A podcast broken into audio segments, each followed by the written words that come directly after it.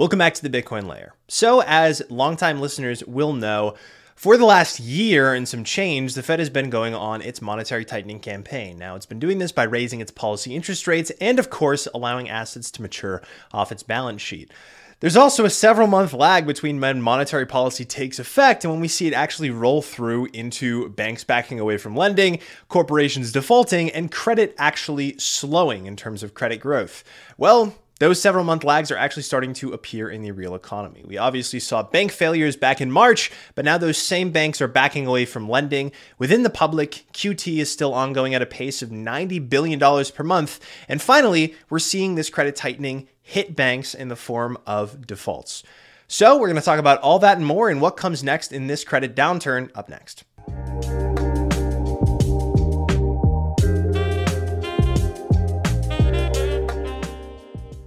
The Bitcoin layer is sponsored by Foundation Devices. Foundation Devices are the creators of the Passport Bitcoin hardware wallet, the Bitcoin hardware wallet that you already know how to use. Guys, it's got a gorgeous design. It's got a very sleek interface, very great screen, directional pad that everyone knows how to use. It makes Bitcoin storage easy and accessible to just about everybody. If you've been put off in the past from Bitcoin, take, taking your Bitcoin off exchanges, which we highly advise that you do, your Bitcoin isn't really there. These are fractionally reserved institutions. Look no further. This is extremely simple. Everyone already knows how to use it right out of the box. And better yet, you can get $10 off your purchase when you use code BitcoinLayer at checkout. Go to the bitcoinlayer.com slash foundation to get yours today. First, we'll talk about the Fed's balance sheet reduction. And of course, that has a direct impact on banks' liquidity and the amount of credit that they can extend. The Federal Reserve has been doing QT, running down its balance sheet at a maximum pace of roughly $95 billion per month. And that's US Treasuries and mortgage backed security runoff. And that is double the maximum pace seen during the 2017 and 2019 tightening cycle. This tells you just how serious the Fed is about balance sheet runoff. And despite uh, obviously the bank failures during March and April, which elicited the Fed to re expand its balance sheet temporarily, QT is still occurring on net. And in the month of April, bank reserves and the Fed's balance sheet are expected to decline by $79.87 billion. QT is still here. It's still ongoing in full force. And of course, uh, many people have forgotten about this, but it's important to remember that as the Fed's balance sheet runs down, bank reserves fall too, right? Remember, quantitative easing is an asset swap. The Federal Reserve purchases these assets off the balance sheets of banks, and then it gives them bank reserves in return. Well, when those assets mature off the Fed's own balance sheet, then those bank reserves that the Fed gave to these banks disappear too. And so QT removes bank reserves, right? If QE is supposed to create more risk taking and create more credit growth, then QT is supposed to do the opposite. And we're beginning to see that occur as of right now. If you take a look at this chart, chart here, these are bank reserves, right? So, of course, as I mentioned, this is uh, what the Fed gives banks when it does QE, and it's what is falling now that the Fed has begun QT. So, the Fed operates under what's called an ample reserves framework. This is basically just making sure that the financial system and these banks have enough bank reserves so that the financial system can operate functionally, can, can remain solvent, and can operate smoothly. Now, for a while, the Fed and economists said that the level of ample reserves within the system was $2.5 trillion, right? And as of right now, if you'll take a look at this chart right here, bank reserves reached as high as 4.1, 4.2 trillion dollars, and it was said that the Fed could remove uh, uh, roughly 1.7 trillion dollars worth of bank reserves and get aggregate bank reserves in the U.S. banking system down to 2.5 trillion dollars before the market would start to go haywire, before financial markets would really start to go haywire. Bank reserves would only get down to $3 trillion before emergency programs had to be extended and the Fed had to step in and stabilize banks back in March. Again, take a look at this chart here. In the green line, that was the line that was said to be the reserve constraint level where uh, financial markets would start to go haywire and the Fed would need to stop QT.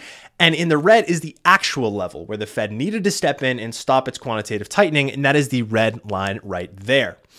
So, reserves, as you can tell, they have a great deal of importance in the financial system and more importance than the Fed and other economists actually thought initially.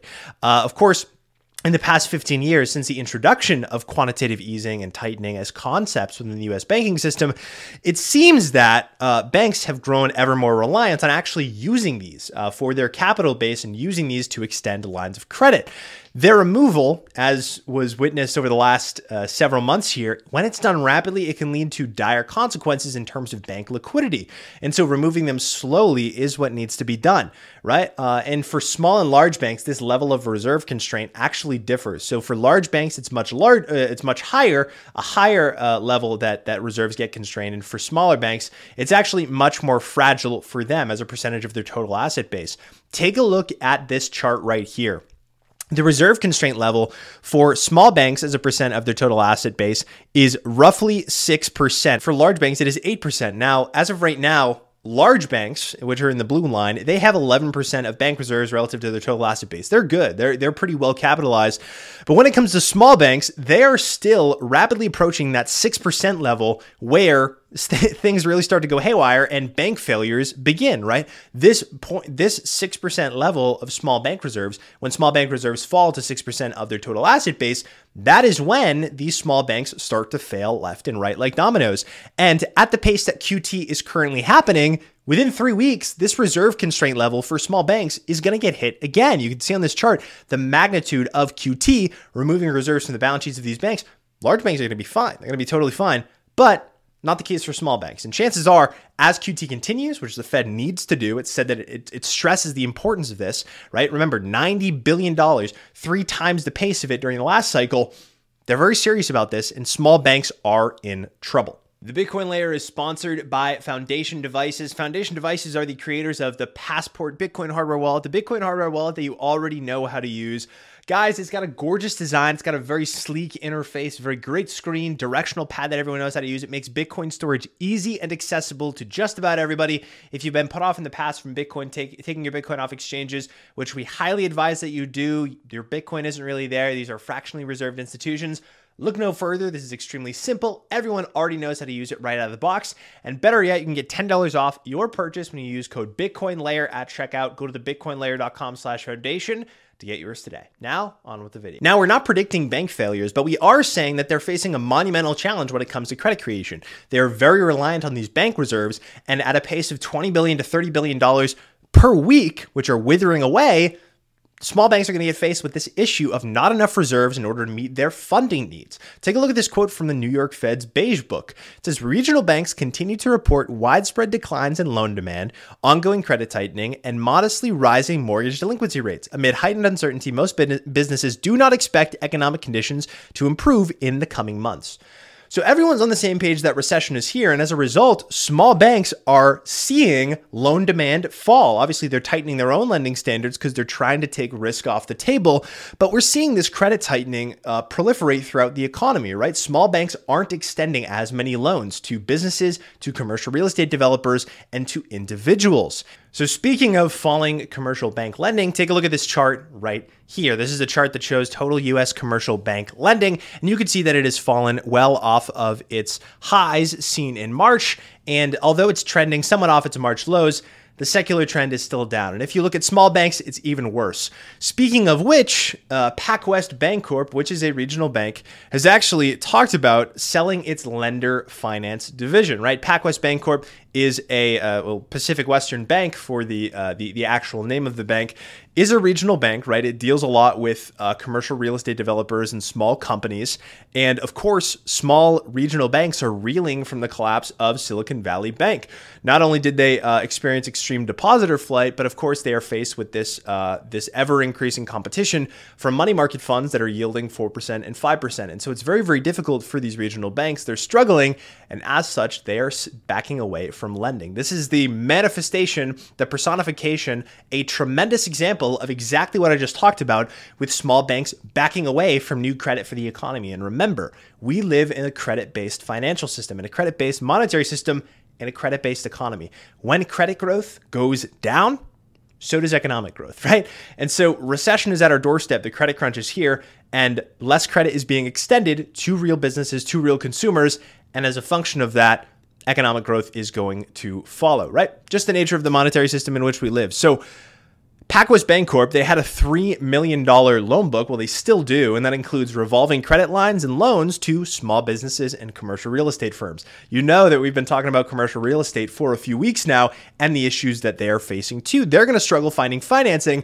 And again, this is a prime example of that. A regional bank that is no longer financing as many loans as it once did, and it's selling the arm of its business that was responsible for financing loans red flag, right? Massive, massive red flag. And it shows you uh, that economic growth is about to go the way of the dodo when it comes to the US economy. So, this declining credit and loan creation is translating into, of course, tighter lending conditions for US businesses and a deleveraging of the US economy. We're living through a deleveraging right now. Call it a credit crunch, call it a deleveraging. But as a result of a credit crunch, less new credit being extended, banks backing away from lending, higher rates, corporations delever and they delever in one of two ways either via repayment right they repay their loan obligations and then they don't take on new debt or they default on their debt obligations. Uh, so we'll talk about the first one first, right? We'll talk about how hard it is for new biz- for small businesses to actually get loans. Take a look at this chart here. This is a survey on uh, small businesses and how difficult it is to get loans, and nine percent of respondents who borrow very frequently, again, these are small businesses, reported that it was harder this month than last month to take on new loans. This is the highest amount of small businesses having a harder time finding loans since the end of the great financial crisis in 2012. So that just goes to show how tight credit is getting. Small businesses, the highest amount of survey respondents of small businesses are having a harder time getting loans since when, the last uh, massive economic downturn. So that is the difficulty, right? That is that is an instance of, of, of businesses having a harder time finding loans and taking out credit. Now, let's talk about the flip side of it, right? What about defaults? Well, we're beginning to see those rise at the margin too. Take a look at this chart. These are credit spreads overlaid with default rates, and default rates are starting to tick up at the margin. You can see with the light blue line here again, as credit spreads uh, that lower quality borrowers pay are widening, albeit these are still levels that are shy of last year. But the fact that default rates are beginning to, to rise and the spread at which these lower quality, we call them junk borrowers, are beginning to widen as well, it shows you that we are at the beginning of this default cycle, right? The credit cycle is, is turning down, rates are much higher, lending standards are much higher, Businesses are having a harder time financing. Small regional banks outright selling the wings of their business that do this loan financing. And as a result of that, you're starting to see defaults tick up and these loan terms for lower quality borrowers tick up as well. We're just at the beginning of this. And you're witnessing this with the more interest rate sensitive companies too. Take a look at Google. Google has halted construction of its 80 acre San Jose, California campus that was going to span 73 or 7.3 million square feet of office space. And they have no plans to revive the project in the near future. Well, well, why is this? We know Google is a very interest rate sensitive company, and this is not a good sign, right? Of course, Google is an interest rate sensitive company, so they are the first to respond to these credit crunches. You're to start to see this at Main Street next. You're to start to, to see this eventually trickle its way to those businesses that actually are close to you, right? Rather than these larger Silicon Valley firms. The reasons cited for this are, of course, the diminishing need for office space, but also slowing ad sales, right, which is a big sign of recession, and tighter financing conditions, which make projects like this, which were greenlit during the zero interest rate policies, when, when interest rates were at or near zero, untenable and completely impractical to continue. And Google's not the only one doing this, right? Projects that were financed and have debt out on a rolling basis that were initially greenlit when interest rates were at or near zero are being canned. And this is an example of that, right? We're also seeing bankruptcies. Bankruptcies are beginning to occur at small private businesses uh, that you don't see in the headline data, right? Many pundits will say, well, bankruptcies are still low, they're elevated, but still low. But if you take a look at private companies versus public companies, that's when you start to see the real problem going on here. Take a look at this chart. Private companies in blue reporting bankruptcies have spiked, right? They have spiked much higher than they were in 2020 which should be sounding alarm bells. Of course, if the company is publicly traded, you'll hear more about it, but bankruptcies among these smaller private companies have spiked past 2020 levels. Just a sign of the times, right? We say either repayment or default. Those are the two two ways in which this deleveraging takes place as this credit crunch ensues. Now we're seeing a fair deal of repayment, right? These small banks are having a harder time finding new loans, so they're going to repay their existing debt and not take on new debt. But we're also seeing a fair deal among these smaller private companies first, eventually moving its way into the larger public companies. Bankruptcies and defaults are beginning to occur too. And last but not least, we'll talk about this consumer delinquencies, right? It's this is hitting consumers. It's already beginning to hit consumers. Of course, uh, after several months of policy pass through, we see banks fail and back away from lending. We see businesses not take on any new, many as many new loans and begin to default. And then we see it with the consumers as well. Take a look here. Biggest US banks wrote off $3.4 billion in bad consumer loans. That is a 73% jump in the first quarter compared to last quarter. But of course, still the mainstream pundits, the mainstream economists, and the newspapers say that the consumers are in great shape, but usually you don't see a rapid jump in consumer loan write offs from consumers just not paying their loans. Of course, you have two sides to every single loan. You have the lender and the borrower. In the case of the borrower, when they default, the lender's asset is worthless. And so for many of these regional banks, they are not many banks in general, right? We're talking about the big four here, but this size, this amount of consumers that are defaulting on their loans and businesses too, it's much worse for smaller banks, right? We talk about small banks hitting their reserve constraint level relatively soon. And that's going to be exacerbated by businesses and consumers also defaulting on their loans. Remember, there are two sides. There's a borrower, there's a consumer. When they default, the lenders asset is worthless, right? If you're lending money and you don't get it back with your rate of interest, it's worthless or you get it at a haircut, you have to write down your assets to downsize your business and potentially default elsewhere. And this is what we call a default cascade. While we're not at that stage necessarily yet, we are witnessing consumers default in their loans. We are witnessing businesses uh, default lo- their loans. And this spike in bankruptcies, this huge jump in consumer loan delinquencies, it's a sign of the times and it is just the beginning of what is ahead as the credit crunch continues. So that's all for today. Thank you guys so much for watching through the video. Make sure to subscribe and hit the bell icon if you want to be notified when we upload again. That is all for today. I'll talk to you guys later. The Bitcoin layer is sponsored by Passport, the Bitcoin hardware wallet that you already know how to use. Guys, this is the most gorgeous hardware wallet on the market. And when we say you already know how to use it, it's exactly what we mean. I mean, look at this. This looks like the phone that you've been using for years now. It's got a very, very familiar interface, very, very beautiful and bright display, easy, easy navigation buttons, you guys. If you've been on the fence at all about Bitcoin hardware wallets and keeping your Bitcoin safe and off exchanges that are fractionally reserved institutions, Look no further, guys. This is the device for you. You can find it at thebitcoinlayer.com slash foundation and use code BitcoinLayer for $10 off your purchase.